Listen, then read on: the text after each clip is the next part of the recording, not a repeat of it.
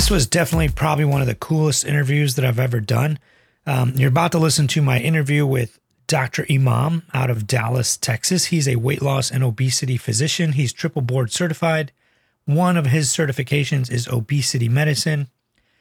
You are about to listen to two weight loss doctors um, that are both also certified personal trainers. We are both certified personal trainers as well.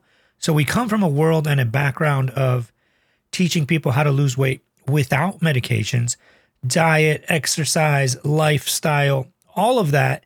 And in addition to that, we both are obesity medicine physicians and practice uh, using medications to help our patients lose weight. Now, obviously, we don't just jump to medications.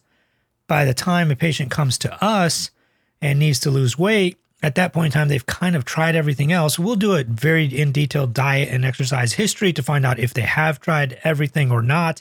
And then we can add on medications. And we talk a lot about the medications we use, what order we use them in. We discussed the gut microbiome and what role it plays. We talked about hormones, what role hormone plays. We talked about obesity in general and what causes obesity. Is it the calories? Is it the diet? Is it exercise? You know, what is it that originally causes obesity and why it's so prevalent now compared to previously when it wasn't as prevalent? You guys are in for a treat. My podcast listeners get to get listen to this first. Um, and then eventually the video version will be on YouTube. So go hop over to YouTube if this has been out for a while and you can watch the entirety of the YouTube version of it. Um, again, this podcast doesn't grow without your help. We're already at like 2,500 uh, some odd uh, downloads. Leave some awesome reviews. We cracked the top 20 in medicine almost in the first week, and the top 200 in fitness also almost in the first week. Um, so please get out there, write some reviews, and you guys just listen to this. You are in for an amazing, awesome treat. All right, there we go. Okay, so we'll get started. Sorry about that. All right, so welcome, Dr. Imam, to the show. It's awesome to have you on here. Um, obviously, you are a weight loss doctor out of based out of Dallas, uh, Texas. Why don't you give me a brief introduction about yourself and what you do and where your practice is located, and then we'll get into all the weight loss stuff. Yeah, sure. So I'm uh, I'm a board certified in three specialties: internal medicine, obesity medicine, and allergy, asthma, and immunology. I work pretty much like half my time in allergy, asthma, and immunology, which essentially means like treating allergic diseases and desensitizing them and treating respiratory illnesses and things like that related to allergies and overactivity of the immune system. And then I have other interest in obesity medicine, for which I work around the other half of the time. Um, I've been doing obesity medicine for about five years. So even prior to the GLP ones being kind of a mainstream and more popular.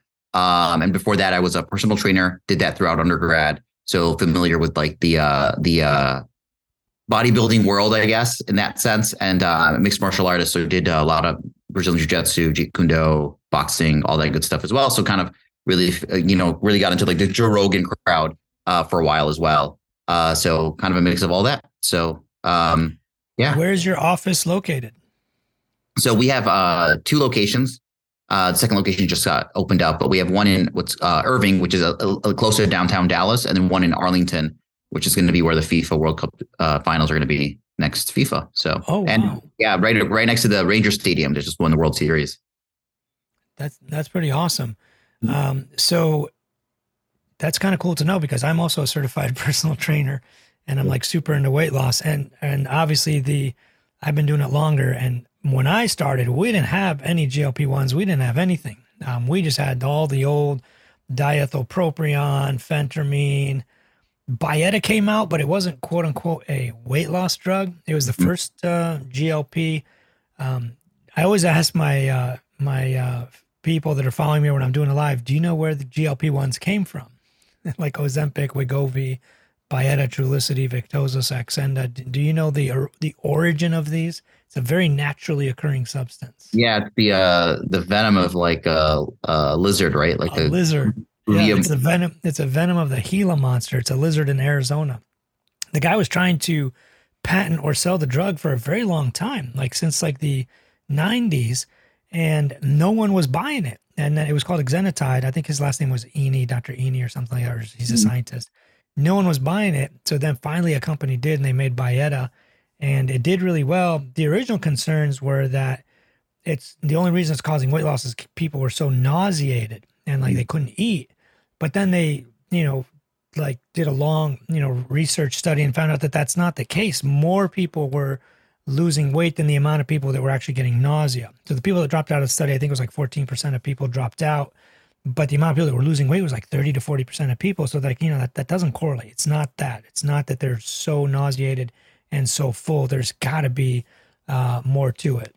Yeah. So you, you go on. Oh yeah, yeah. We definitely uh, there's like a lot of mice studies too where they actually just inject the drug directly into the brain as opposed to letting it go on the periphery, and they still they lose the same amount of weight. So it's definitely working centrally as opposed to just being like slowing down the gut, making them nauseous. It looks like the nausea is also central as well because when you inject the mice in the head uh, directly into the brain, so the drug doesn't really go in the periphery, they still get nauseated. So the nausea also seems like it's uh, pretty central as well. That's why it, it gets better with time. Yeah, it seems like there's something magical about these drugs, and I don't I don't know about you, but I, we I have seen, and maybe we'll get into this. I, I posted a recent podcast about it, but people are having like massive amounts of weight loss with certain combinations of these drugs, and maybe we'll get into. It. I had a guy lose like 130 pounds almost, in like since April. Like literally, I saw him a few weeks ago. 130 pounds gone since April. Now, obviously, he's starting at a much higher weight. He was like 470 ish, and now he's oh, yeah. 320, 326. So, you know, obviously not everyone's going to lose 100 pounds if you don't have 100 pounds to lose. But we'll get into that. So you're you're obesity medicine certified. Tell me what that is and, and what that what that means. Yeah, so essentially after your so essentially when you finish medical school, you're going to end up having to do a primary specialty. So that means either general surgery, internal medicine, pediatrics, whatever that is. After you do any general specialty, you're eligible to take continuing medical educations. Um, I forgot how many credits you have to take. I think maybe 60 to 100 hours, something like that. And then you can qualify for taking the exam. And then the exam is just uh, like a typical board exam. You go into a Prometric and you take the exam. And essentially, if you pass the exam, you become obesity certified. Then you have to keep up with a certain number of CMEs to remain with the certification. So um, because it doesn't have to do a lot more training in inpatient, for right now, it might develop as a fellowship later on. Now that there's more and more drugs, so you know when it becomes, um, I'm a lot more down coming down the pipeline, so it might require a fellowship in the future. So talk talk to me about weight loss. Let's like back up a little bit. Why do why do people gain weight? Like I know we have this huge obesity epidemic. If you look at the statistics, 70 to maybe up to 80% of people are overweight, about 40% are obese. Um, children age 5 to 19 are also like almost 20% uh, overweight. Um, talk to me about that. Why do humans gain weight? Maybe the science behind it, the hormones, everything. Just give us a background information. Why do people gain weight? Sure. Yeah. That's actually a much more complicated uh, question because of there's so many different mechanisms after you've consumed food and what the body does in order to channel that food into different areas of the body or what it's going to do with that food in, you know, in terms of uh, making a person gain weight.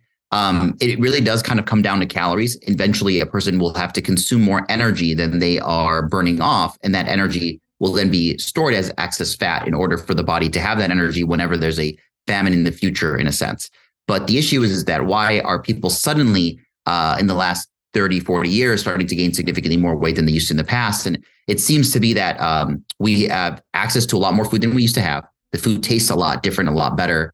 Uh, I guess you could make the argument it tastes better, but it, it is hyper palatable. It can cover its lack of nutrition, so it's much more processed than it used to be in the past.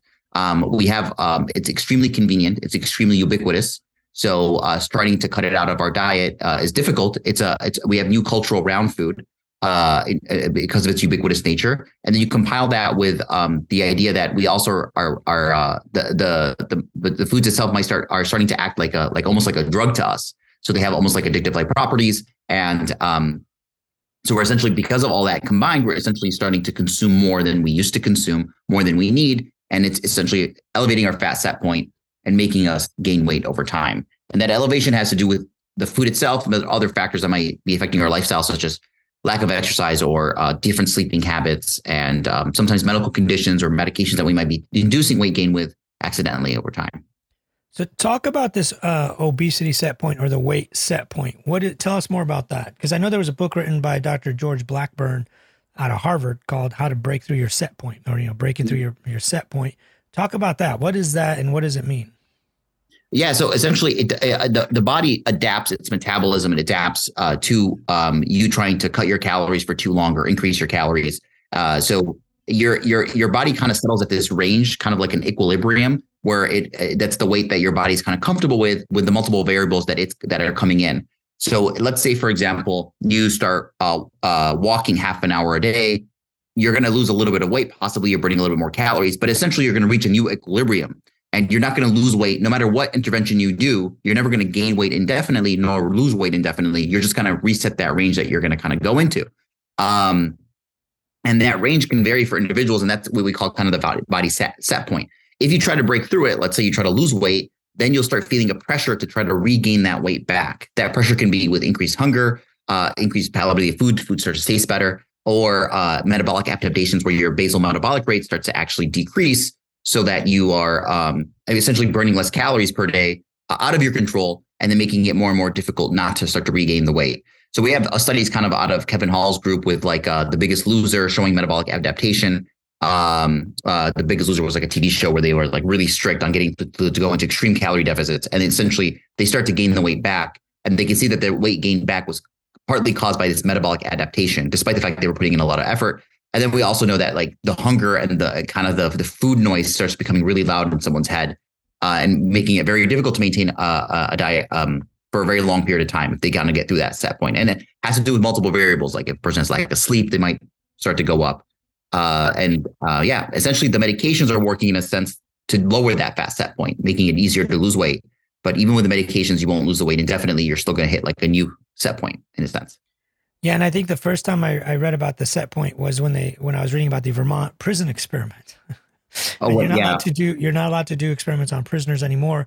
But essentially, for those who don't know, they took half the inmates and they overfed them, and half the inmates and they underfed them. Super controlled environment. You know, you can't leave prison, right? It's almost like a metabolic ward study, but with non-paid volunteers. I don't even know if they're volunteering. You know, it's coercion maybe at that point. But they found that, you know, the group that ate less lost weight, the group that ate more gained weight, and then they left them alone. And then they, they all got back to their starting weight. Um, when you just kind of left them alone, their body just readapted, told them send hun- hunger signals to one, satiety signals to the other, and they all regained their weight back. So then, how does somebody break through their set point? Like, let's say you've always been 220 pounds and you don't want to be 220 pounds. How do you break through that and not have your body defend that higher weight? Yeah, I think that's difficult. I mean, as you what what do you normally do as a personal trainer? I guess uh, when you're dealing with your patients. So normally, from from George Blackburn's uh, book and studies, he found that if you if you can get the person to a lower weight, however you do that, you can have them try to exercise it off, eat less, whatever. You know, it's a calorie deficit mainly. But if mm-hmm. you can get people down to 180 and keep them there for at least six months, then that'll be like the new defended body weight or the new set point. Their body will try to stay around 180. You know, they were 220, they got to 180, they stayed there for at least six months minimum. He says even nine months sometimes. But if you can get to like a new body weight and stay there for a long time, then you're less likely to have your, you know, uh, defensive mechanisms on your body try to fight you back up to and back to the higher weight. So, and the same right. thing in reverse. If you went down to 160 and or you went up to like 260 and you, you left them alone for six months at the new 260 your body would now defend the 260 instead of back to 220 gotcha. So, um so we typically the way we uh, typically approach it is we uh, uh, and I, I what we're doing is we're kind of compiling different studies because we know for example studies on improved sleep help with weight loss uh, people with exercise um, exercise in itself doesn't burn that many calories. However, people who do exercise are more successful at weight loss and maintaining that weight. Um, things like studies with the microbiome, seeing that uh, diets that have um, foods that are better for the microbiome do cause more of a calorie deficit that is able to be maintained with satiety signals still being elevated, uh, despite the fact that they're more in a calorie deficit. So we try to combine all of that as different variables, and we look at the fat set point as that your brain is kind of looking at all the variables in the environment. And if you try to kind of perfect each one of these variables, it might help you break through a plateau until you get to a reasonable weight. Um, so part of it for us is kind of defining what is a reasonable weight. So if I'm trying to, if I'm talking to like a bodybuilder who's trying to get like to five percent body fat, this is this competitive weight is not something that I'm specialized in. There, and this is not something that a normal person can can sustain for a long period of time because they've gone too far away from that set point. Uh, but also, if somebody's morbidly obese, their body doesn't typically want to be morbidly obese. So getting them down, it's more, it's easier to maintain them. So like you had mentioned, like your your client who had lost like a hundred pounds, and they were about 400 pounds. So they might find it easier to maintain at 300 pounds, despite their health might be significantly improved than somebody maintaining at a four percent. So um, we kind of try to fix these variables all at, a, at one by one while inducing a calorie deficit that's reasonable for them to maintain. Once the calorie deficit is kind of resumed, we want those variables to stay in place, like the improved sleep, the eating, uh, choosing whole food options, things like that. So they, they remain sensitive to the satiety signals. And then we kind of, uh, uh, and then we use medications if we need to. And then uh, we do try to sustain it for a period of time. For us, the, the, we find that four months is kind of the golden period. Not four months, meaning that their fat set point has reset technically, and they can go back to bad eating habits again in four months. But more that four months is about enough time for us to find that people have adjusted their their um, their palate, what they find tasty, uh, I mean, if I know if I cut out, for example, a Pepsi for four months, if I go back and drink it again, it's going to taste like battery acid. Uh, and then it's going to take some time for me to get used to it again. And then suddenly it's going to start tasting sweeter. And then all of a sudden the carrots and the fruits are going to taste uh, less sweet.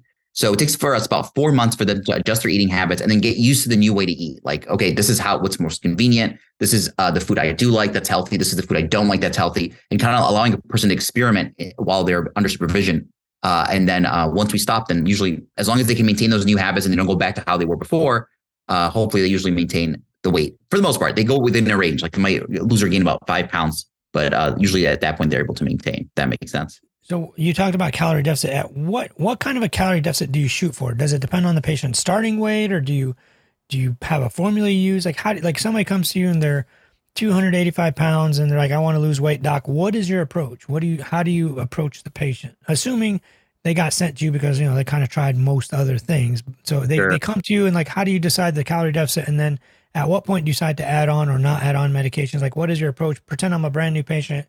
I'm 280 pounds and I want to lose some weight. Sure. So we generally we generally develop certain rules that we have that those rules are foods that we do like them to cut out completely because it makes it very difficult for them to count their calories. Um, so, example, if you take a food and you have it deep fried, your calorie counts on those foods are going to be very difficult to actually have because you don't really know how much oil was absorbed, how much water was displaced uh, of the food. Uh, so if you were saying like I'm going to have I don't know a donut for example, like that's the size of the donut, even if it's one donut is like 10 grams heavier than the other, that might be a substantial difference in the calories because you dehydrated the donut and added a lot. So uh, so um, we usually ask them there are certain foods that we want kind of I don't like to say an absolute no no, but like there's certain foods that we really would like to remove as much as we can, and those are usually liquid calories, such as soft drinks that aren't diet, for example, and foods that are deep fried, uh, and uh, and um, uh, and then we want to kind of watch the salad dressings, uh, the oils and dressings that can be added to things because those can you could if you if you make a mistake and you add an extra tablespoon of olive oil, you're gonna wildly throw off your calories. But if you add in like an extra four ounces of strawberries, you're probably not going to wildly throw off your calories at that point. So, so how, do you do you give them a number? Do you say this is what we're shooting for in terms of calories, or not really? We find that that's not helpful because usually by the time someone has chosen to come to us, we're going to be more expensive than than um, what they probably attempted. They probably already attempted counting calories, and no, normally they attempt using MyFitnessPal. They put in like a calorie deficit in MyFitnessPal, and they start scanning everything. We do we um we do have them send us pictures of their meals and we find that they wildly uh misestimate their calories wildly like they're way off. Uh so we we don't find it to be that beneficial. We find it it's more beneficial that if we can remove certain foods and then give them meals that they like and they just keep eating these consistent meals. And if they're not losing weight we just chip away at that meal that they already like. So if you like tacos so give me, so give me an example of what that looks like so let's because say I, I usually have because the reason is I usually have my patients do my fitness pal or some kind of tracking like, listen, right. either take pictures of your food, use like one of those picture apps, or track in MyFitnessPal or something. You just need to get an idea of how much you're actually eating. And I, my philosophy is even if they're tracking wrong, they're at least yeah. tracking, and we can adjust it. Let's say they track that they ate 5,000 calories, but really it was only 4,000. When we tell right. them cut it to 4,000, they're really tracking and eating maybe 3,500. But for them, the way, in the way that they're tracking, as long as they do it consistently, even if it's off by 20%, 30%, at least we know we did cut it. Or if they're starting to gain weight, you know, same thing in the opposite direction. So how right. do you how do you I guess approach that? So after we've already removed deep fried foods and uh, liquid calories, and then we kind of teach them how to watch out for the oils uh, dressings and things like that. And sometimes we give them a shopping list of where to replace things. We find that they already start kind of losing weight at that point in time. Um, but let's say, for example, we're looking at their meals, and, and uh, for in the morning they're having like I don't know, eggs and bacon, having like three eggs and two pieces of bacon. And then for lunch, they're having like a sandwich. And then at dinner, they're having some type of, usually some kind of carb, some kind of vegetable, some kind of protein, for example. And we find that they're not really losing weight. Then we look at the meal, we just say, all right, so let, us try to get 20% of these calories out. So we'll say, hey, for that sandwich, let's let's watch the dressing. Let's switch off the mayo for mustard, for example. That morning, those two eggs and that two pieces of bacon. Let's we get it down to two eggs and, and three pieces of bacon, or let's addition, add an additional egg and take out one of the pieces of bacon because uh, of the fat content of the bacon. And then for for dinner, uh, let's increase the protein content and decrease maybe a little bit the carb content, increase the vegetable content. Just doing something like that, like rearranging the foods very slightly makes it feel like it's not that limiting, but then at the same time, we have decreased the caloric content about 20%. We do, we might incorporate intermittent fasting depending on their, on their uh, lifestyle. So sometimes they'll be like, listen, honestly, I don't really like breakfast that much. I don't have time. I'd rather have a cup of coffee and be out the door. I feel like breakfast is the most important meal of the day. And we're like, well, you know what? Let's just cut out breakfast then because it might be more convenient for you. For I, I'm I'm like that. I would rather just skip breakfast altogether, and that will put me in a calorie deficit because um, I'm usually out the door by 6 a.m. You know, seeing patients, pretty busy, and then by lunchtime, I'm okay having a meal then. So we might rearrange so, meal that time that way. So you don't you don't actually uh, so no calorie counts. You just tell them cut this, cut that, cut this, cut that. But the problem is, I think, at least from what I've seen, and I don't know how successful it is. Maybe it works in the way that you present it, but your body obviously has like these you know defensive mechanisms. They mm-hmm. start. Mm-hmm. You tell somebody cut this out, cut that out, cut that. Out. Now they've created a calorie deficit of a thousand calories, let's say, or whatever it might be, mm-hmm. and you are they're they're losing weight they're losing weight. I find that usually after about a month or so their body's like mm, we've lost like 20 pounds or 15 whatever it is you know we got it we don't want to do this. We got to gain our weight back. And it starts sending the hunger signals again and they maybe are not not as strict with what they're doing. They feel like they're on cruise control and they, they slowly gain the weight back. We we see that a lot. So how do you mitigate that so um, that that is a pro- I think a problem across the board. I think nobody can really get around that problem. One of the ways that we try to mitigate it is that we just try to increase the exertion r- along the way. So we've already we we know that they're going to rebound the moment they stop the diet. So that's what part of the reason why we haven't been a huge fan of calorie counting. I'm not trying to say it doesn't work. It does work to do. It's just the issue is that um, uh, as a person, I used to calorie count myself. Usually, about three months in, you really start to burn out from doing it. Uh, and sometimes, even when you're calorie counting, you start creating a list of foods you don't want to have anyway. So you kind of realize that you're like, dang, cucumbers are really low in calories, but like if I have olive oil, so you just start like putting out that food altogether. So just easier. Someone just tells you, you know, like let's just skip the three months of you experimenting. Let, let me let me tell you, Jet, like, hey, that that that salad dressing that's going to add in calories really quickly without making you, uh, you know, full. But those eggs or or chicken breast is going to be really filling. So just kind of like we're, we're going to kind of get to the same conclusion anyway. So we just try to give them kind of a heads up on that conclusion. But um, the rebound effect. So, for, but it sounds like it sounds like yeah. So the, so they're doing it. They're doing what you say. Mm-hmm. They lose the first 15, 20 pounds, and as time goes on, that weight starts to creep back up again. What do you do then? So before um, medication. So assuming right now no medications, nothing.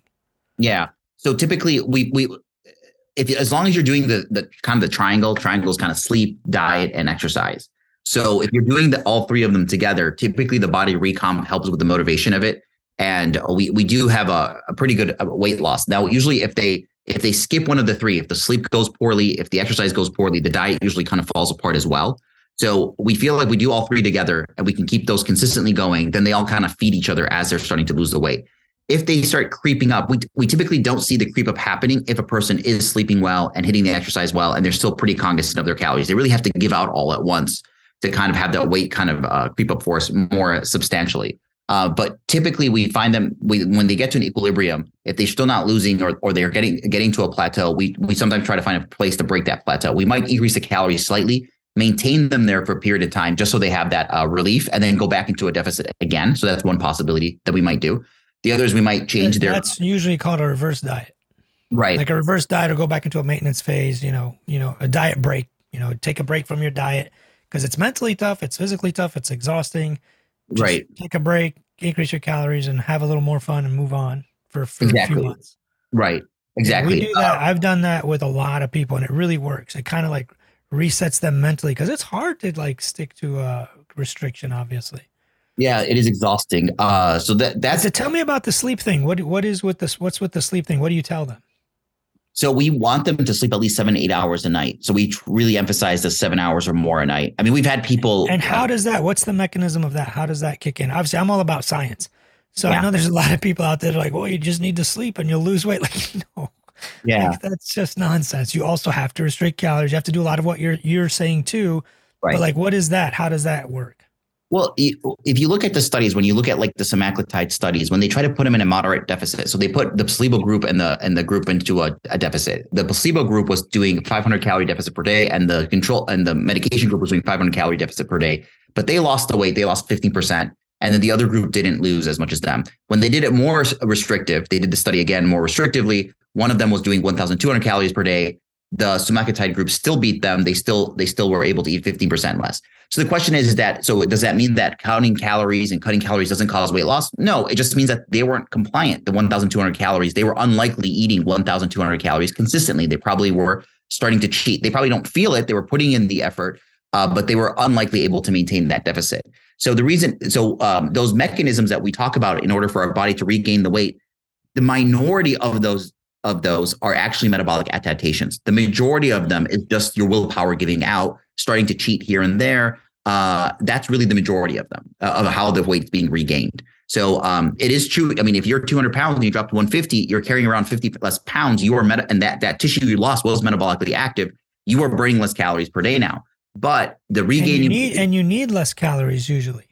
Like a lot of my patients will be like, I was eating 1800 calories, doc, and I got down to 170 pounds, and now I'm not losing weight anymore. Well, because that 1800 now is your new maintenance at 170 or whatever the weight is. I'm just using an example. You right. might have to cut it a little if you want to go down, or take a diet break, increase it back up to maybe 2100, and then later on go back after it. Let your body adapt to a higher level, higher metabolism, and then go back down.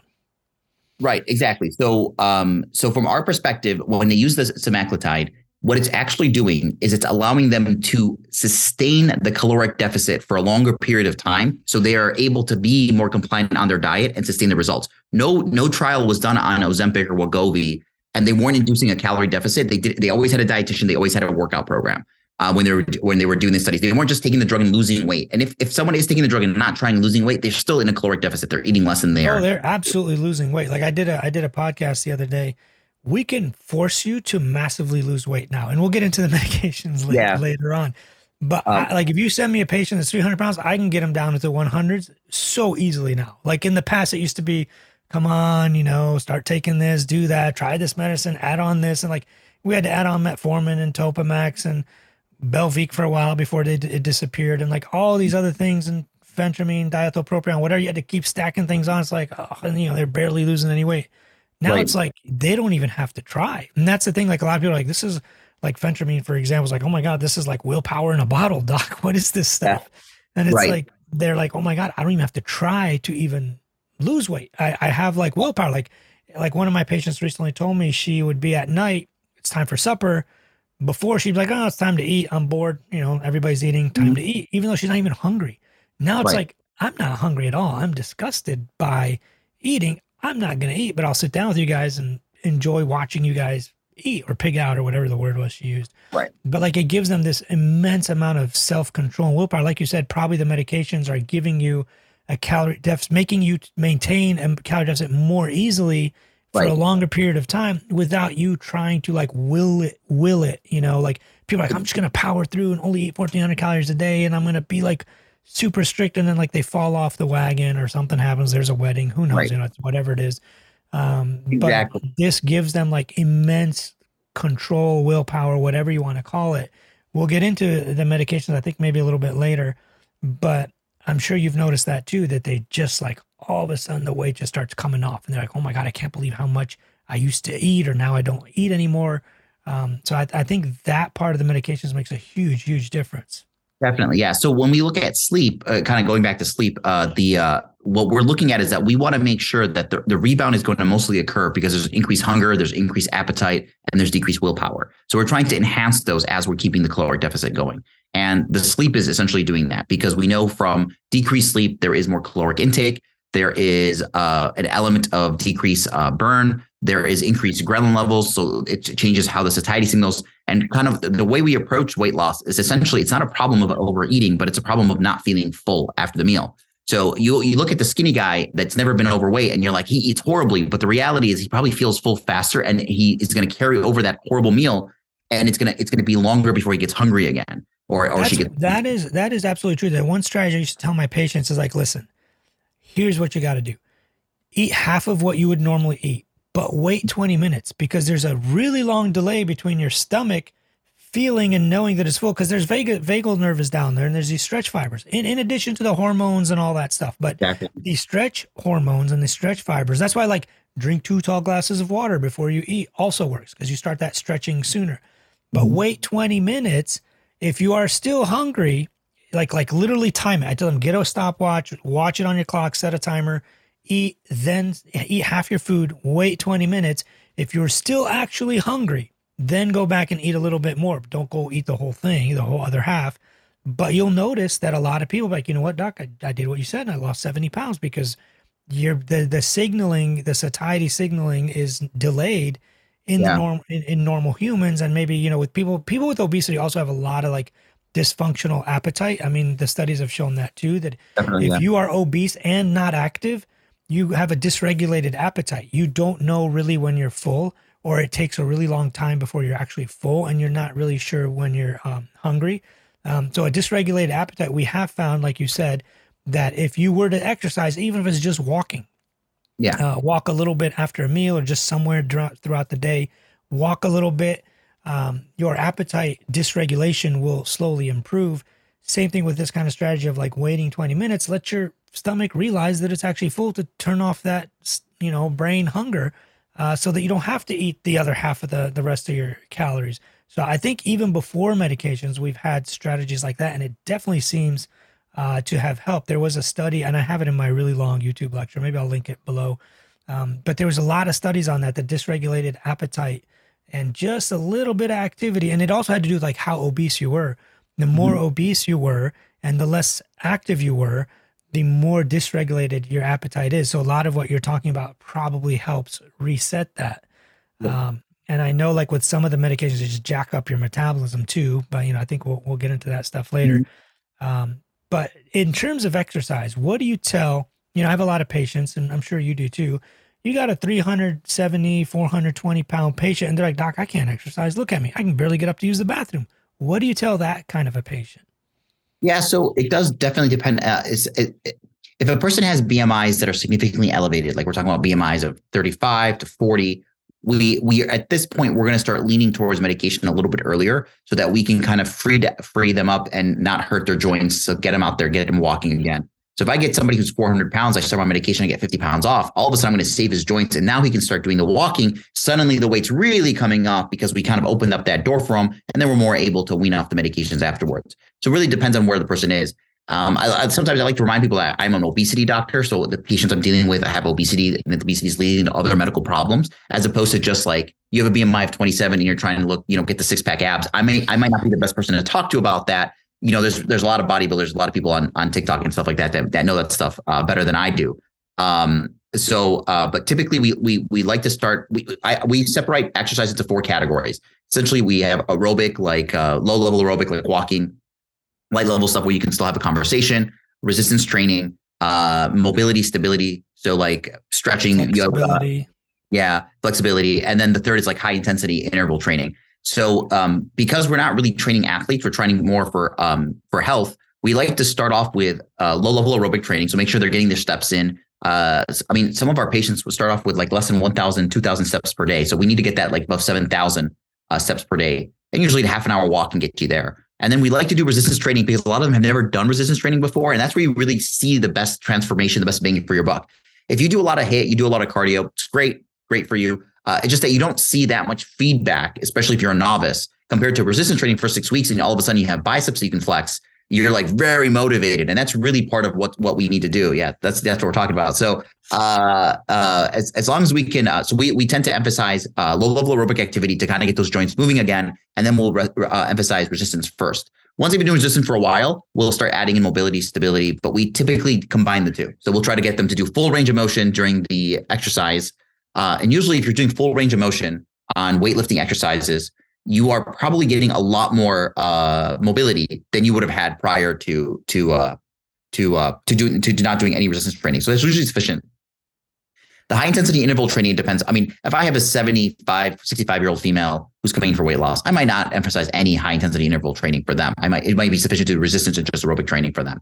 Um, so we but um, we find it's you know multi, it's effective on multiple fronts. It helps the body recomp because a lot of times people with weight loss, it's really body recomp that they want. They want to look better overall, and that's going to be a big component of that. It's going to help with the weight maintenance. It's going to develop a new culture uh, and keep them motivated. Uh, so this kind of this new identity around fitness and weight loss uh, occurring. And then definitely it, it, does improve their satiety signals. And we know that in mice pretty clearly, like with Lac-Phe, that there's a metabolite that's produced with intensive exercise that uh, improves a person's satiety signals. So while the calories are not really burnt that much, you really can't compensate the calories you did with the exercise.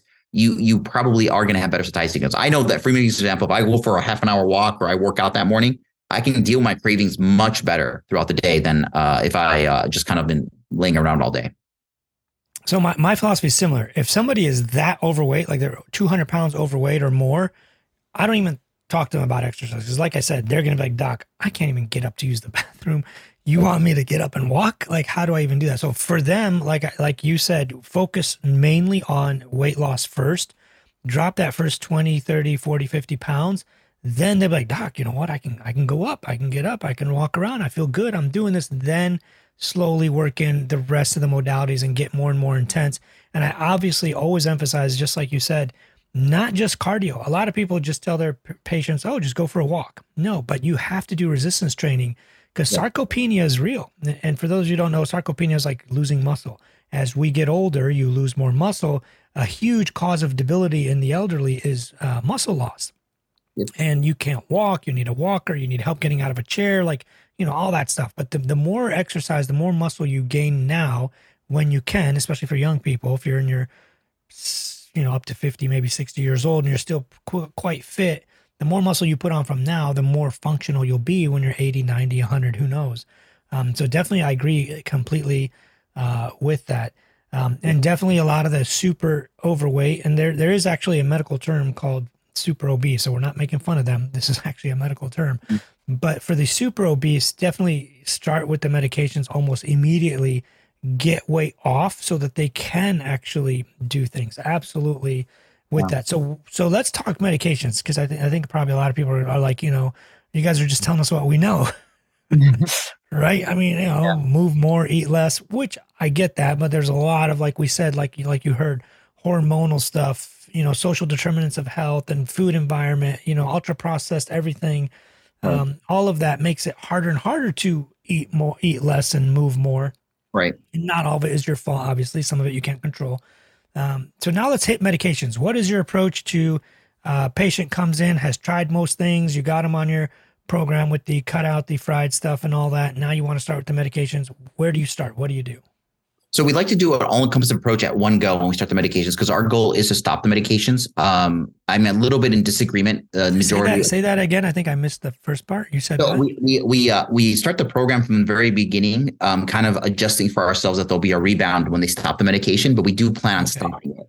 Yeah. So um, there the there the it seems like the the kind of the culture around the obesity obesity societies and the medical societies is that obesity is a chronic medical illness and therefore it needs chronic medical therapy. Therefore, you have to start these medications for life if you get on them. Um, and and uh, the ones that they're going to be emphasizing is the GLP ones because those seem to be the safest to be on for a long period of time, as opposed to the other medication like phentermine or Contrave, which is not that effective. Um, so uh, the goal is that you start on these and you remain on them because when you stop them, you're going to rebound in the weight. And it's true that studies do show that patients who got off the medication started to regain the weight back. They don't go 100% back to where they were, but they do slowly regain the weight. But we find that it's impractical to assess somebody on these on these medications forever because um, you have younger people on them that might become pregnant in the future and not studied in pregnancy, so you're going to have to stop it anyway, and then you're going to have to resume it. Um, if, because insurance coverage and price of the medications and shortages, most people are off of them within a year, whether you like it or not, because it's hard to find. Uh, people can't don't want to change jobs because they might change insurances in that regard. They have a hard time with PAs, and and the coverages are getting worse, not better with time. They might get better in the future once we have like pill versions uh, of these medications, which are probably going to be around the corner.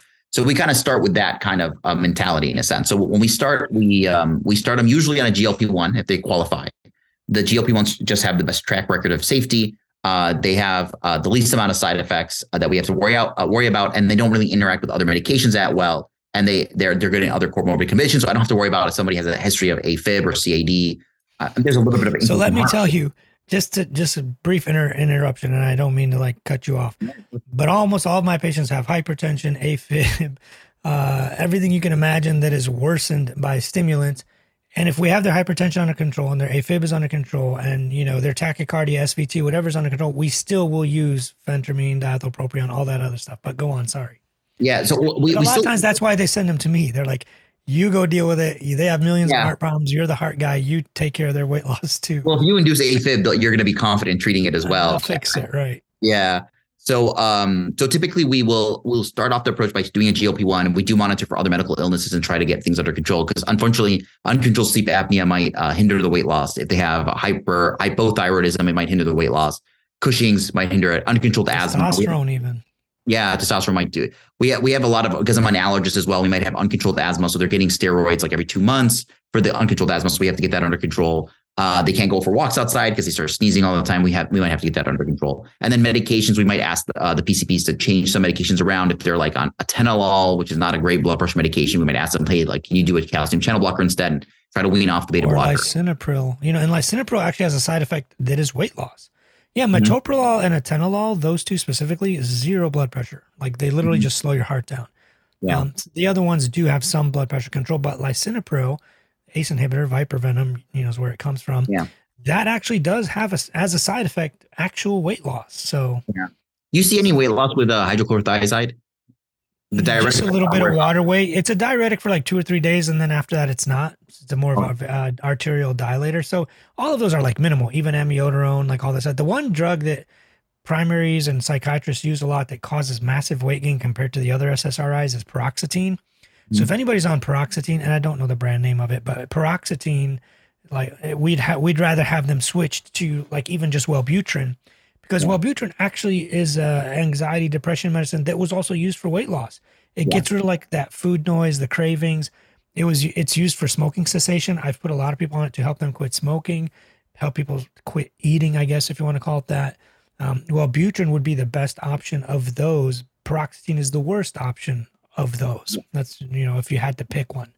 Right. we do use Wellbutrin as well, and that's been uh, pretty helpful for us as well. So yeah, so, So, we start straight up with GLPs. Yeah, GLP ones, and often we'll use phentermine. So we'll use a lower dose of phentermine. Maybe we'll have to compound a seven point five or use Qsymia, uh, something like that. We usually do d- both. The problem is getting Qsymia paid for. You know, it's, it's, Well, not- GLP-1s it's too. branded. You know, Yeah, but we can we can use straight phentermine. yeah, Uh, that's what I do. So my approach is the exact opposite. yeah, I you go with usually put them on the highest dose of phentermine, 37 and a half. And I'll say, you know what? You've not been on anything. Let's just try this. Because, man, some people, it just works. And why put them on expensive injections, once a week injections? And we didn't have the once a week stuff till just recently. We were doing every day, one, you know, Saxenda and whatever, Right. um, Victoza once or twice a day. Why put them on something that's an injection if a pill would work, right? And we've had these Right. pills around forever. They're generally safe. I'm a cardiologist. Obviously, I can deal with the side effects, and if you know if they have them, um, but for the most part, they're pretty safe. So the my, my I usually start with that. I'll start them on the phentermine, see how much weight they lose. Now, if they come back in a month and they're like, "Doc, I lost 0.2 pounds," I'm like, no, you didn't lose anything. You know, Yeah. that was you like you know cutting a little bit of hair off the side of your head. Right. Um, so that then I'll be like, all right, this is not really working. So usually what I'll do first and foremost is I'll put them on phentermine and metformin together. Mhm. The metformin also causes some weight loss. Now it's not massive. It's five to 10 pounds, maybe three to 5% of your total body weight, but it helps later if they need to be on uh, Ozempic or Wegovy or any of the, you know, Mounjaro that are only approved for diabetes, or like it's much easier to get it covered for diabetes than actual weight loss. Um, plus, all my patients are usually already insulin resistant, have high triglycerides, cholesterol. So metformin does help lower your triglycerides. So you put them on for hypertriglyceridemia, insulin resistance, A1C, it's elevated, impaired fasting glucose, and it's not hard to prove these things. Like with with a few little lab tests, a A1C, a fasting glucose, uh, a fasting insulin, whatever, you can prove that somebody's insulin resistant, impaired fasting glucose, whatever. Super easy. Um, you can put them on those two. That's what I usually I do, like phentermine plus metformin together and and all and a lot of people lose weight and just keep losing it. And i leave them on that. Eventually when they're not losing weight anymore that's when i'll say okay you know what? Let's add on uh, ozempic. And because they've already been on metformin usually it's a lot easier to get that approved especially if they're diabetic obviously um, makes that part a lot easier. And man that's when you get like massive weight loss. Yeah, Um, and sometimes if somebody stops losing on phentermine, like let's say for like six months they're losing, they're losing, they're losing, it kind of slowed down, but they still got a ways to go. At that point, if you switch them to diethylpropion, almost they just start losing weight again because it's slightly different. Doesn't have the anxiety, tachycardia, the mouth ulcers, the dry mouth. It doesn't have those kind of side effects. So they almost immediately start losing weight almost again. It's kind of like hitting the reset button. Um, but that's kind of like how, how I do it. So a- after you do the GLPs, then what do you do? You add a little bit of, you add the low dose of phentermine. I keep them at 37. Yeah, because I'm anticipating they might be on it for a little bit longer. So I'll use a low dose of phentermine and then I'll use metformin towards the end. And then usually when I wean off the GLP one, they remain on uh, the metformin for a period of time. You Uh, them on GLP plus metformin. And do you Towards the take end. away the phentermine or you just lower it? no, if I'm if I'm stopping one, the first one to go is a GLP one because that's the most expensive. That's where usually they Oh. lose coverage. Plus And the it's GLP-1 injection. Exactly. So when we stop the GLP one, we don't want them to rebound, so we'll keep them on phentermine and then metformin, and then we'll just kind of see how they're doing. If they're not regaining the weight, if everything's okay, the hunger noise is not that bad. We typically wean off the phentermine and just do metformin, and then they just kind of uh, stay on the metformin. Uh, and then if they're doing fine on the metformin, we'll wean it off they want. And then when you when you put them on phentermine to begin with, you start with the GLP, then you add phentermine. It's a low dose though; it's not the full. You're not doing the almost 40 milligrams or any of that because it does come in a 15 and it does come in a 20. Some places, but those pills are usually more expensive. Some places they're capsules. So I usually just stick with the 37 and a half. You can actually break them in half, the, the tablets, and it's about 20 milligrams, maybe just a hair hair under. Because Yeah. it's 37 and a half, it's basically almost 40. Cut it in half, it's a little bit less. Mm. That kind of works and it's still cheap. It's still generic. You know, it's not like the newer, lower, tiny doses that cost a lot it's more. small, so you can't break in a fourth. It's hard to Yeah, break. no, no, you can't break it in a fourth for sure, but definitely Yeah. could do about a half. Half, most of my patients are like they can, but almost none of them do. They just stick with it and it seems to work. So at the end of it, you take off the GLP, stick with low dose phentermine slash metformin, and then uh, leave them on eventually just metformin. Eventually, yep. And then we when kind they of hit close to their target weight or once they hit their weight or what have you. Yeah, exactly. So we'll just kind of we will we anticipate we usually aim for a target weight of twenty percent of total body weight. Once the twenty percent has been hit, we start we we you tell them like, hey, if you get past twenty percent, if we tap the GLP one, there's going to be a pretty good rebound, at least to back to that uh, to that mark. So you So shoot just- for twenty percent under what you want. Twenty Let's say they want to. Let's say they want to get to one fifty. You shoot for one thirty. Oh no, no, twenty percent of whatever the starting weight is. So if they're starting at two hundred Oh, I pounds. see. Okay. We're we're talking about forty pounds. We don't if they say like you know if they're two hundred and they're like I want to be one fifty because I was one fifty in high school. We just have a conversation on like realistically, let's get to one. Let's get to twenty percent. That would be magical if you can sustain twenty percent. Uh, and uh, we try to kind of, and most people are happy with that. Once they get to that, they, it's been a hard time to get there in the first place. But um, yeah, definitely. Yep, and then that's essentially it. And then the whole the whole diet program, the whole program that we do is is is always coming from the mentality, not that we it's calories in versus calories out. That is mathematically correct, but more of that. The reason why you're not able to sustain calories in versus calories out is because you have things working against you. Your satiety signals are off. So we need to correct those satiety signals, and we need to correct them through different mechanisms. And we do that through, like I mentioned, like sleep, exercise, certain dietary habits, uh, getting rid of uh, temptation in the house, for example, uh, because even if you like, if you, you know, like Oreos, you want to have it sometimes, no problem. But after you've lost 20%, those Oreos are going to start really calling to you. So you really want to put in, uh, you want to have to, you have to put in effort to get them in a sense. So I like ice cream and I just had my birthday recently. So I'm about to try to lose about 15 pounds. And um, I really like ice cream. So if it's in the house, if you have like a bunch of Haagen Dazs ice creams, I'm going to down them once I'm 10 pounds down. I'm going to regain rapidly. But if I have to, if I have to go to the store and buy it and put in that effort, then it's fine. I can have it. It's just I won't be able to overdo it because I have to You put in that. put effort. more barriers. Exactly, Like you don't Uh, keep it in the house. You got to go to the gas station or whatever to buy it or whatever. Exactly, exactly. So another uh, thing, another thing I noticed, and, and I'm sure you have too, and, and this is scientific. Like we know this. Oh, the adipose tissue, like fat tissue in your stomach, trunk, or area, legs, arms, whatever, it's metabolically active. So a lot of Mhm. times, once people lose a lot of that weight, let's say they lose 20% of their body weight, 25%, what have you, um, y- that those those hormones and that metabolically active fat tissue is a lot less. You notice that a lot of uh, people no longer have as much food noise. Like you know how we're talking about the dysregulated appetite. When you Right. lose a lot of that weight, your appetite becomes a little more normal or more regulated so that you are feeling full when you're supposed to. You are feeling hungry when you're supposed to. The the metab the metabolically active part of the fat tissue that you have now that a lot of it is gone seems mm-hmm. to settle in and the food noise and the hunger cravings and all that stuff. Your appetite is more regulated or at least more back to a normal closer to a normal baseline than exactly. what it was before when you were way more overweight. I'm sure you've noticed that. Yeah, definitely. Um, and then typically, because when to go into a sustainable calorie deficit without feeling hungry all the time, you typically have to eat whole food sources. And once you start doing that, your satiety signals start improving. So you had mentioned, for example, your delayed satiety signals. Um, so we the way we look at it is that there is a delay in satiety signals, but it's not actually a delay. It's reasonable for the food that your body's designed to eat. Now you're just consuming food that you're able to absorb too quickly, and now it's it seems delayed, but the reality is you're just eating too fast. Uh, so with Kevin Hall's experiment, they found that the calories per second was significantly increased with ultra processed foods, meaning for the they're eating per second. Yeah. So they're Explain essentially that for our listeners.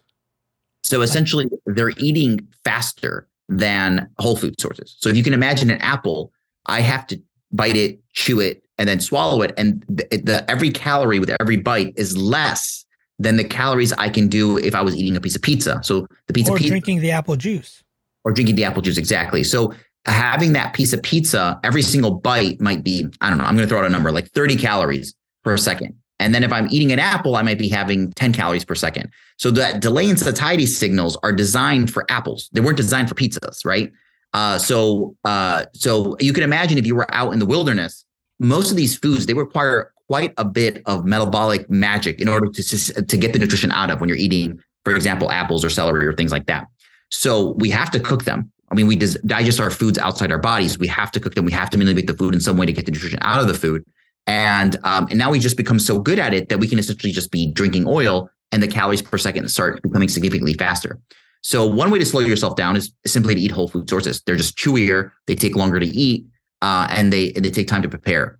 Uh, the more processed, they take a lot longer time to digest.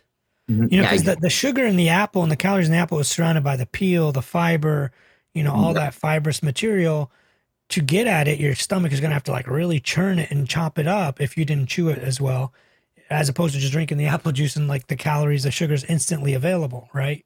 Exactly, exactly. And then some of those calories are going to get lowered down because you can't absorb all the calories out of the apple. I'm going to use the apple as an example. We can use any uh, high fiber food. So some of those calories are going to end up not being digested in the beginning of the gut in the duodenum, and they're going to get down to the ileum. So they'll start activating a part of the gut called the ileal brake, where essentially the once the ileum senses nutrition, it slows down the entire gut.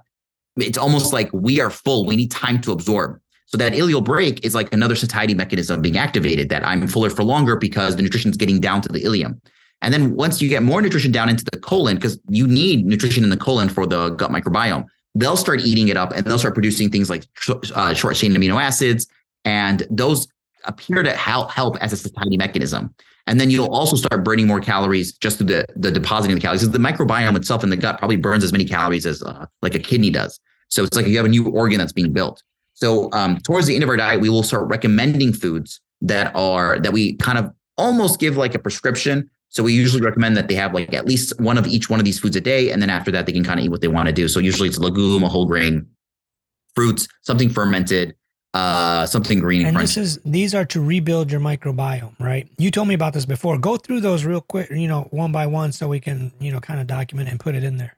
Sure. So um, we want to ferment it. Uh, so every day we want a whole grain. Um, it could be like brown rice. It could be uh, uh, whole grain, whole, whole wheat uh, bread. But usually you got to make it on your own. It can't be something you buy from the store because most of those are actually ultra processed. It can be sourdough bread. Uh, it can be bulgur. It could be uh, uh, all the like bulgur, uh, rye. I'm trying to think of other like millet. Like tabbouleh would be a good one.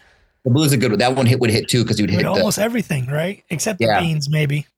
Right, and this is very very prevalent in Mediterranean diets. Like we we uh we forget how much like couscous is and stuff, or uh, or bulgur, and they just they'll mix it with everything. Even like if you have like kibbeh, the chickpeas, the sesame seeds, all that stuff. Yeah, definitely. So uh so that's a whole grain. We want a little bit of that. It doesn't have to be a lot, but just a little bit of that every day. We want one legume per day. So that essentially means that you're going to have black beans, kidney beans, uh, uh, chickpeas, uh, and anything like that. Uh, peas once a day. And then we want a fermented food every day. So that's going to be something like uh, I usually will have kefir. You can have maybe a little bit of Greek yogurt. It can be uh, anything else that's fermented, um, kombucha, sauerkraut. As long as it's not in vinegar, vinegar will kill the microbiome, uh, micro, the, the microbes. So you want something that's not in vinegar and usually has to be refrigerated in order for it to be not in vinegar because it's on the shelf. It usually has vinegar in it, and that that usually uh, killed the the the the good bacteria. Um, we want a um, we want a crunchy and a leafy vegetable if possible. Uh, so tabbouleh is great because it hits like two of those already. Uh, and then we want um, you can throw some chickpeas in it too. Yeah, then it's perfect. Yeah, and then uh, typically a dark chocolate, and then maybe a little bit apple cider vinegar because there is a little bit of um, kind of sugar regulation with the apple cider vinegar. And there are some studies on like dippers, essentially people who become like transient, like this uh, this very low hypo, hypoglycemia. They end up eating more calories at the end of the day. Uh, so um, so we want to make sure that the blood sugar levels are essentially um, well regulated in a sense. So if you eat that every single day, and then we want some fruit. So usually berries, some type of fruit per day. So if you eat all of that in a day, you're usually pretty pretty full, and you're not really having crazy cravings because you had something sweet, you had something with fat, you had something with uh with fiber, and then just eat whatever you want, kind of on top of that within reasonable reach, and then usually you're you're pretty good. Um, and you'll if you if you can eat that sustain if you can eat everything I just mentioned and sustain it, you're gonna find that you're you're not really craving that much stuff, and your hunger's way better regulated um, because essentially you've you've taken all the vitamins and all the fiber and everything your body really needs through nutrition. And everything I mentioned is pretty much the part of every single ethnic diet that aren't dealing with obesity. So that everything I mentioned is Mediterranean, like um, uh, blue zones, like, basically. Exactly. Like my, you know, I uh, I think you come from a Mediterranean background as well. But like for for breakfast, it'd be very easy to have something with chickpeas or fava beans, for example, a whole grain, and then there may be some a little a little bit of eggs. There would be a lebna, which is like a kefir cheese uh, so you've already hit the fermented and you've already hit the legumes by the morning. By the afternoon, you're probably having some salad like a fattoush or a tabbouleh, like you had mentioned, with a whole grain. And then usually dinner is going to be some type of protein or rice. Um, so you mostly yeah, hit everything. And some fruits at the end of it for dessert, you know, sliced yeah. up apples, oranges, whatever. Exactly, Absolutely. exactly. So uh, you've you essentially hit all those. Um, and if you just you keep doing that day in day out, you're usually pretty satisfied. Uh, and then if you crave pizza afterwards, that, that's the thing. Like the people, like I always tell my patients, if you're if you eat higher volume food, like imagine eating a pound of broccoli, right? Yeah. Or a bucket of broccoli, let's just say, just go crazy. You know, a, a huge right. bucket of broccoli. It is a lot of broccoli, and you will feel stuffed. And the amount of calories that's in it, though, is not that much. one right. tablespoon of olive oil will, will, be the same amount of calories, right? So if you eat higher, if you're hungry towards the end of the day, or let's say you're trying to control calories, you eat higher volume, low calorie food, like huge amounts of like lettuce, celery, all these things we're talking about. Um, you'll end up stuffing yourself with things that don't cost that much in terms of uh, calories. Mm-hmm. And it's a huge strategy. Like a lot of my patients are like, well, I get really hungry at night. I, I can't fall asleep because I'm hungry. I'm like, you know what? Go eat a pickle it's like seven calories, but you feel something salty, crunchy, you know, watery, and you feel like it fills you, you know, a big, huge pickle or whatever, like seven, eight right. calories. Right. Um, so those kind of strategies definitely work. One thing I wanted to ask you about is there's been a lot of research on different people's gut microbiomes where an obese person, their intestinal flora um, absorbs certain calories and certain foods differently than like a thin person. They might have a different intestinal flora where mm. they may not absorb as many calories. I don't know if they've tried like fecal microbiome transplants or any of that stuff, but do you know of anything on on that on that front?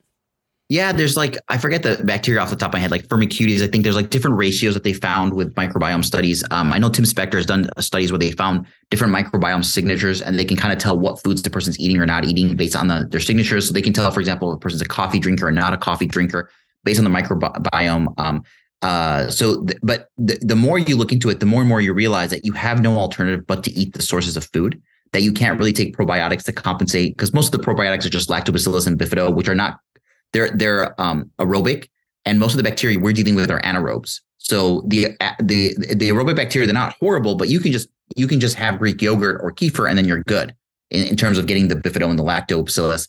Um, even if you have lactose intolerance, you'll start tolerating lactose better if you have kefir because then those bacteria will start consuming the lactose instead of you just uh you know uh farting it all day uh but uh um so we know that microbiome is important we know it's important for food allergies we know the absorption of foods are is abnormal in pa- patients with food allergies and how their body deals with the uh, the, the, the the food allergies we know the microbiome is important with Crohn's disease or also with colitis So it, it definitely is effective in every single um, element. We know people who exercise have different microbiomes than those who don't exercise, but it's usually just another uh, emphasis on the lifestyle measures and how they're going to improve your health, as opposed to doing something to try to manipulate the microbiome on your own to try to get yourself to lose weight.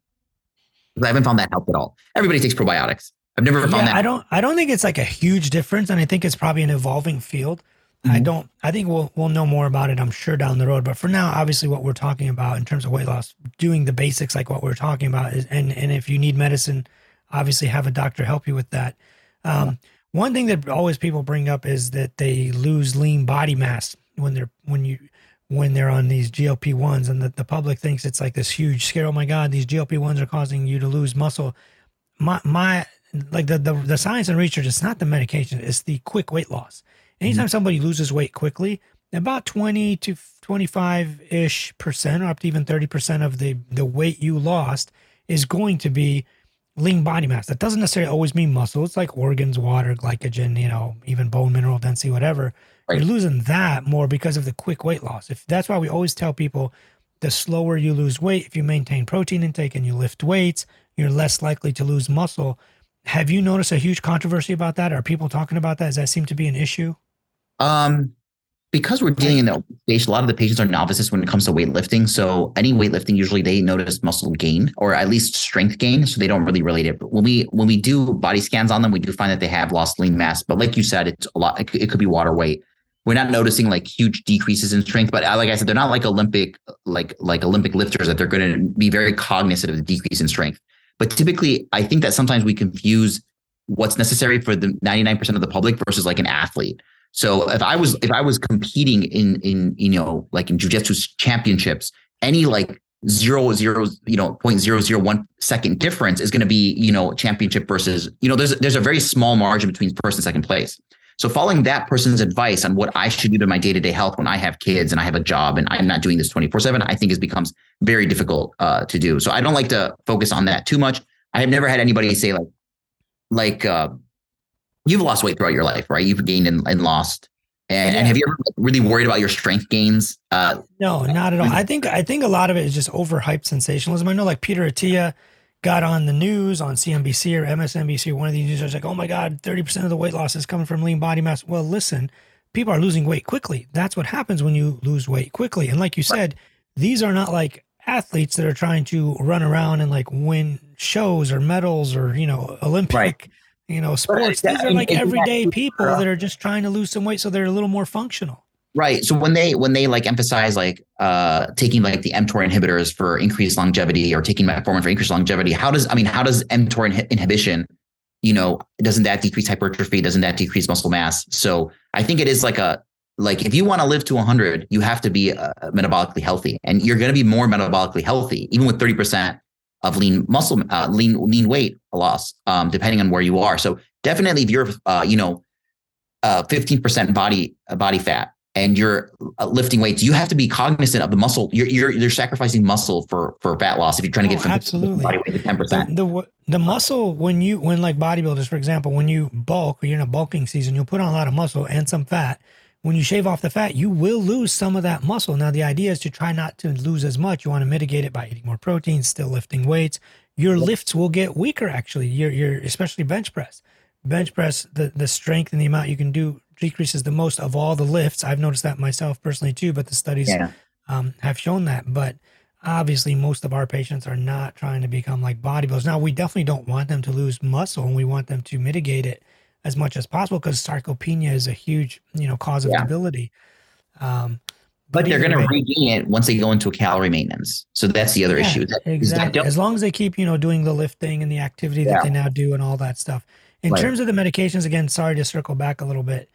Um, you said there might be a pill coming out for Ozempic, right? There's there, because the, the current pill uh, form of it is called Rybelsus. It's a super low dose. It's like three, seven, 14. It's twice a day or, or once a day, whatever it is.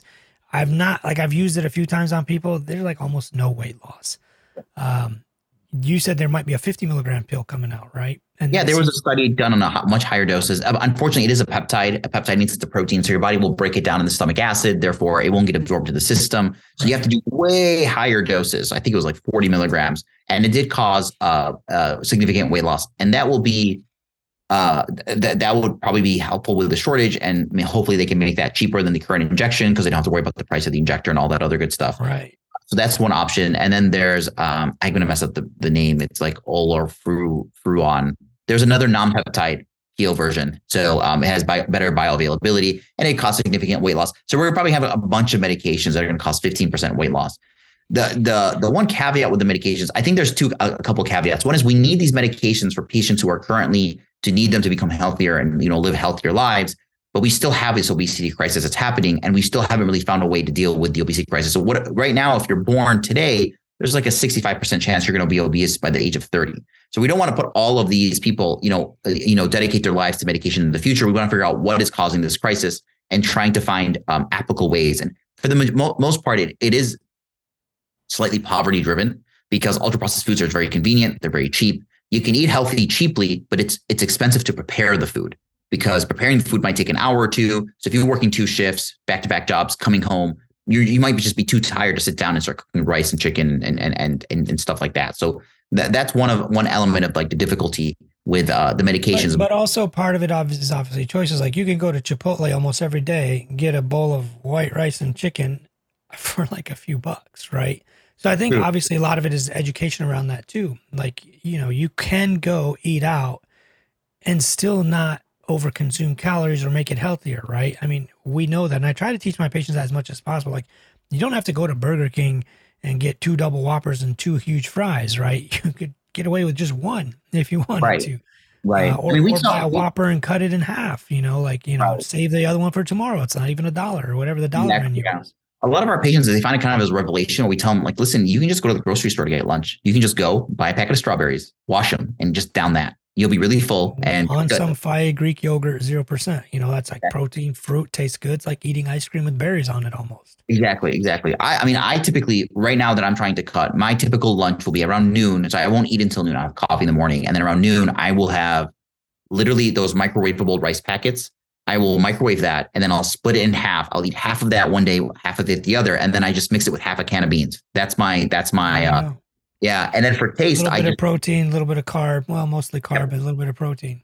Yeah, and then I just down a uh, down a protein shake with that. Now I'm good for. And then about two two that gives me my legumes, my whole grain, and my protein. Uh, like the protein shake, and then like within two hours, I'll consume like a Greek yogurt, a little bit of kefir on top. I'll put in a little bit of nuts, a little bit of seeds, and then I'll fill it up with berries and then and then that got my fermented foods that got my fruits in that's got my nuts in my berries in. And then for for dinner i'll just have a, a, a light salad and then whatever's available. And then usually by then i have a very hard time overeating because i'm pretty full from from from those meals. I got all of my checklist in and i'm really not craving anything else. Um, now, now do you have a sorry to change gears again. Do you have a preference between Mounjaro versus Ozempic, or do you just pick whatever the insurance will cover? I unfortunately I have to lean towards what the insurance will cover. So if they're yeah. sometimes they have a hemoglobin of like 6.5 and they've been on metformin, it's a little bit of like, yes, hopefully they'll cover Mounjaro. But Mounjaro is uh, the better of the two because of the decreased side effects of the nausea. It's it's better tolerated than the Ozempic and is. it causes a little more more weight loss. Mm-hmm, definitely, yeah. So we just do better weight. I found that like you know with gastric bypass, that's always been like the gold standard. The Roux-en-Y gastric bypass, people lose about thirty percent body weight. Yeah. With Ozempic, phentermine, metformin together, man, we are getting close. like yeah. Uh, yeah. that three pill or two pill, one injection combination, man, I mean, it is like, the, I mean, we might not ever need gastric bypass again. Who knows down the future? Now, obviously, not everybody responds the same to these medications, but for what I'm seeing, like on the bell curve, the vast majority of the people kind of being in the middle, that three medication combination can cause massive amounts of weight loss depending on what order you put them on it and how you do it and all that. So I I'm think we're very close. Are, I, am seeing the bariatric surgeons are doing more uh, of the meds than they're doing surgeries now. That might be smart, but the other thing I'm seeing they'll do a sleeve gastrectomy first, and then if that doesn't work, then they switch you to a Roux-en-Y later. So they get two surgeries out of one. Yeah. From people, so you're almost like double dipping. Um, yeah. But yeah, doing medications is obviously smarter. Like one time I got sent a patient, I think it's this guy actually. They sent him to me. They're like, you need to clear him for surgery. He's 472 pounds. Clear him for gastric bypass surgery, but we're not gonna do the surgery till he's under till he till his number starts with a three till he's like 300 something. So mm-hmm. I was like, I got you, bro. I was like, I'll get you down into the 300s. So he comes back. This was like April or May. He comes back a few weeks, you know, a few months later. And he's like, Doc, I'm 326 he's like literally dropped like 130 pounds in like a matter of months. I was like, damn, 326. All right, well, you're probably good for about gastric bypass now. He's like, no. He's like, if this is working, I'm just gonna stick with it. like, well, okay, keep yeah. at it. You know, why not? That makes sense. So he yeah. was on that the, the three, the metformin, phentermine, and Ozempic, and he's just dropping weight like crazy. Um, we're giving him his life back. He's like, he goes, he goes, he goes. I can actually see my penis now,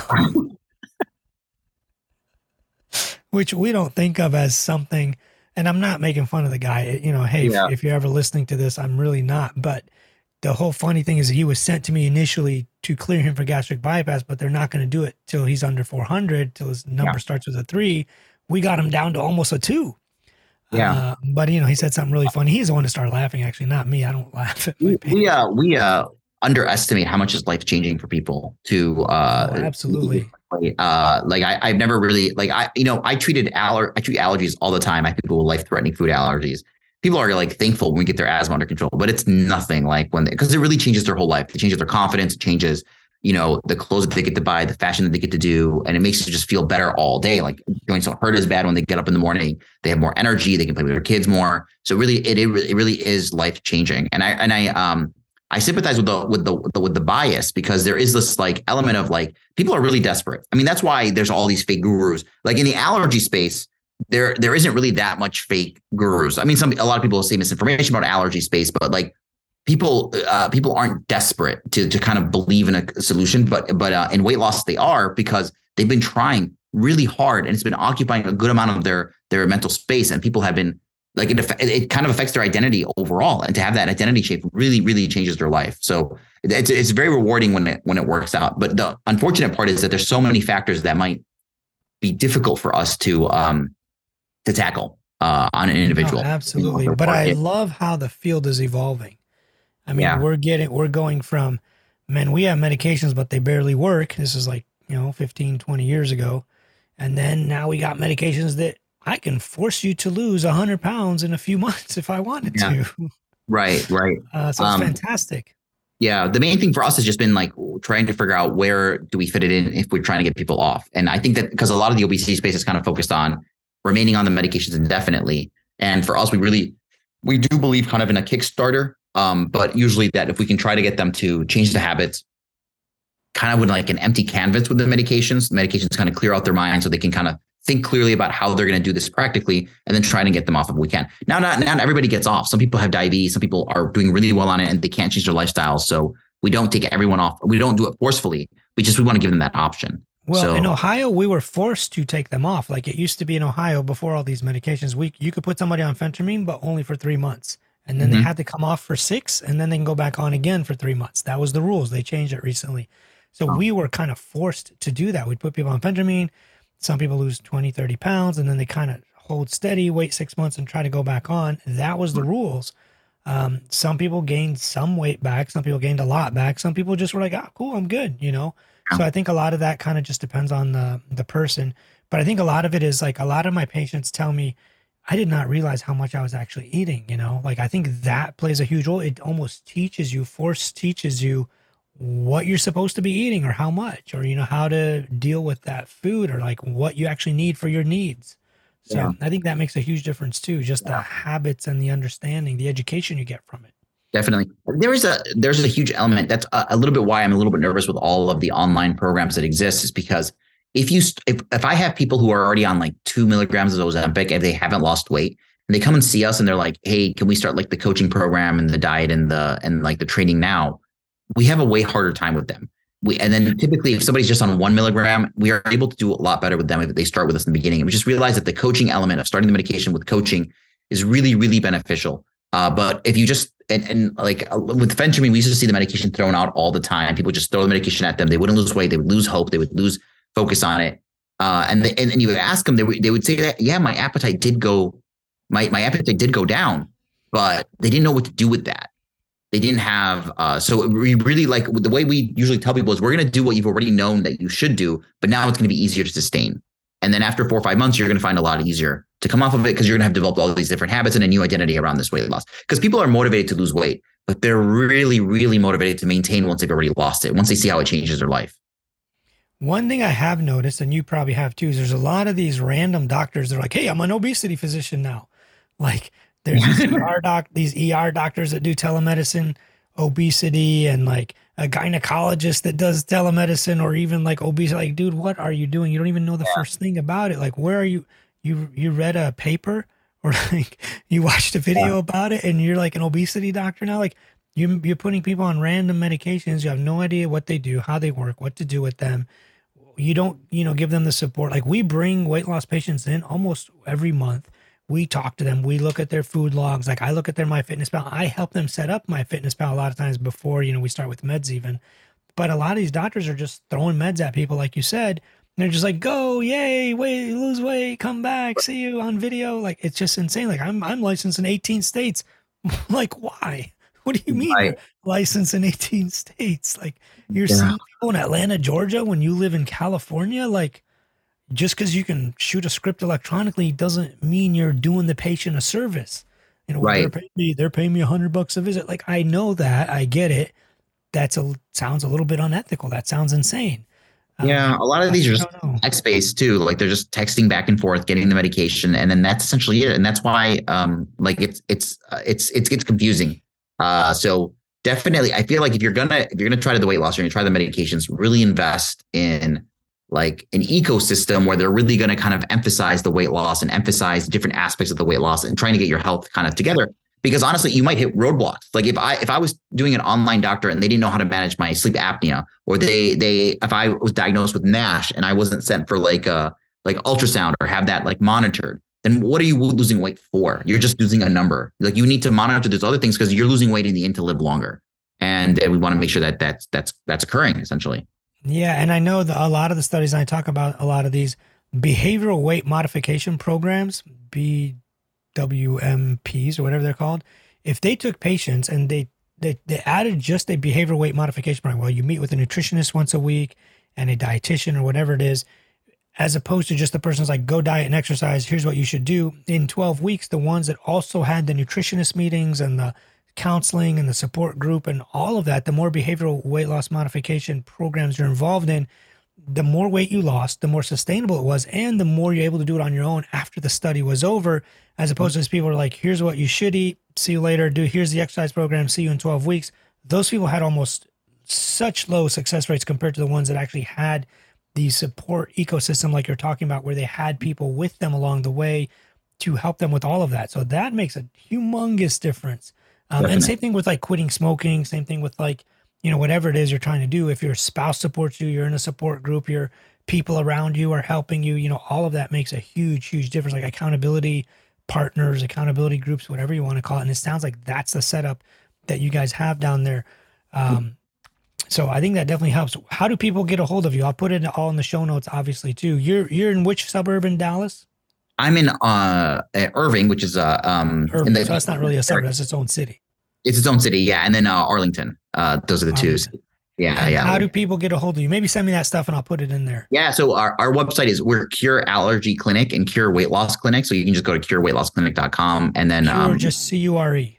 C U R E, yep. How you would imagine it. Okay. Exactly. Yep. I'll and put that uh, up there. Yeah, and then uh, you could just search my name, Dr. Imam, drimamofficial.com, and then or uh, follow me on TikTok. I'm Dr. Food Allergy. Uh, yeah, you know what's funny is we met on TikTok. People don't know this backstory. Turns out we've actually like I was your counselor in a in a youth camp at one point, and yeah, yeah there was motivated a, you and inspired you to become a doctor. Yeah, yeah, yeah. You were like uh, all into paintball, so you were like my counselor, and you were like this this guy. You were just starting med school, uh, and you were hilarious. telling everybody you were going to become a surgeon, I think. And then, uh, I, and I did. That's exactly what I wanted to be. I wanted to be a surgeon because my dad's a surgeon. I thought I would just take over his practice and join him. That's literally totally true. I don't remember any of this, but yeah. And then uh, I remember that you were, uh, you were like, you were like, you had a paintball website. I think it was called paintball.com. And you had just told me like, yo, I just sold paintball.com. And I, uh, you know, like the first time to paintball, I was like, oh God, this guy's so cool. I'm going to become a doctor too. And that was it. Yeah. And then uh, there was like, so motivated super interesting but yeah, and then like next time I saw, and then I think I was in medical school and I found out that you had just become a cardiologist and you had started a blog and um, you had done rotations at Henry Ford and I trained at Henry Ford. And I was yeah. watching your videos on how to read EKGs and I was like, dang, this is the best video on how to read EKGs when I was in medical school. You were doing like, you were teaching a Midwestern class on how to read EKGs. Yeah. And then I popped up on TikTok and that's when I reached out to you. Dude, that is so cool. That is really cool. Yeah. So you, you're based off of you're out of uh, Ohio area, Toledo, or yeah, I'm based out of Northwest Ohio. Toledo is uh, my main hub. I go out to some of the you know smaller towns like Wauseon, Napoleon, Defiance. Um, okay. But yeah, no, I'm like big on almost all social media platforms. If you type in Dr. Alo almost anywhere, you will find me. Okay, awesome. Yeah, you've gotten it. Awesome. So you're doing great work, and definitely, uh, uh, I think I uh started to like a statin again because of you. So, so that's that's uh. Hey, I maybe I've saved and or prolonged uh, your life. Yeah, you know, yeah. I get that. I get that comment a lot. I get a lot of DMs. People are like, they don't put it. In, sometimes they put it in the comments, but they'll yeah. give me a DM like, "Hey, dog, you know, my cholesterol is on because of you. I got back on a statin. Now my LDL is only like 60 or 70. Like, thank you. Thank God you saved my life. I don't know. I was crazy. I was following these gurus and these people, these, you know, eat the saturated fat crowd. And I, and I, whatever. They're like, I, I didn't know. I didn't realize it, but I was dying. yeah. Funny. Yeah, I know. It's crazy. It's, it's, it's I guess it's uh, making a huge difference. I mean, I like I figure if I can save one life, even just by posting all these millions of videos, if I can just save one life, is worth it in the end. Yeah, definitely. I think what's crazy is that being a doctor is definitely like a lucrative profession, but selling supplements is way more lucrative. Oh, absolutely. If I were to like put a supplement out there, holy smokes, I'd be a billionaire. Yeah, exactly. So when people multiple, are promoting supplements, multiple like, time billionaire.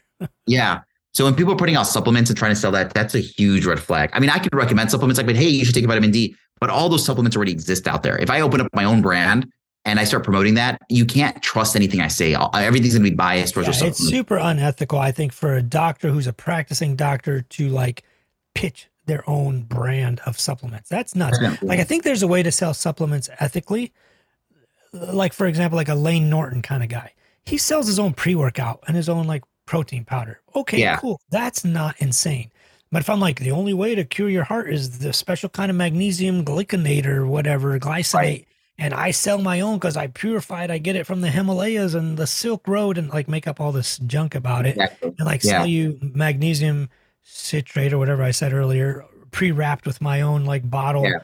You had a you had a, a really interesting interview with uh you were you were debating somebody about LDL, one of the guys who were like carnivores and stuff like that. And during the I was watching your debate, and during it they stopped it, and he started uh posting. No, he started pitching his own stuff. like, dude, you can't do that and he was pitching it about allergies. It's kind of like, oh, if I eat like if I drink if I eat desiccated uh, uh, uh, pig kidneys, I'm going to suddenly cure my uh, pollen allergy.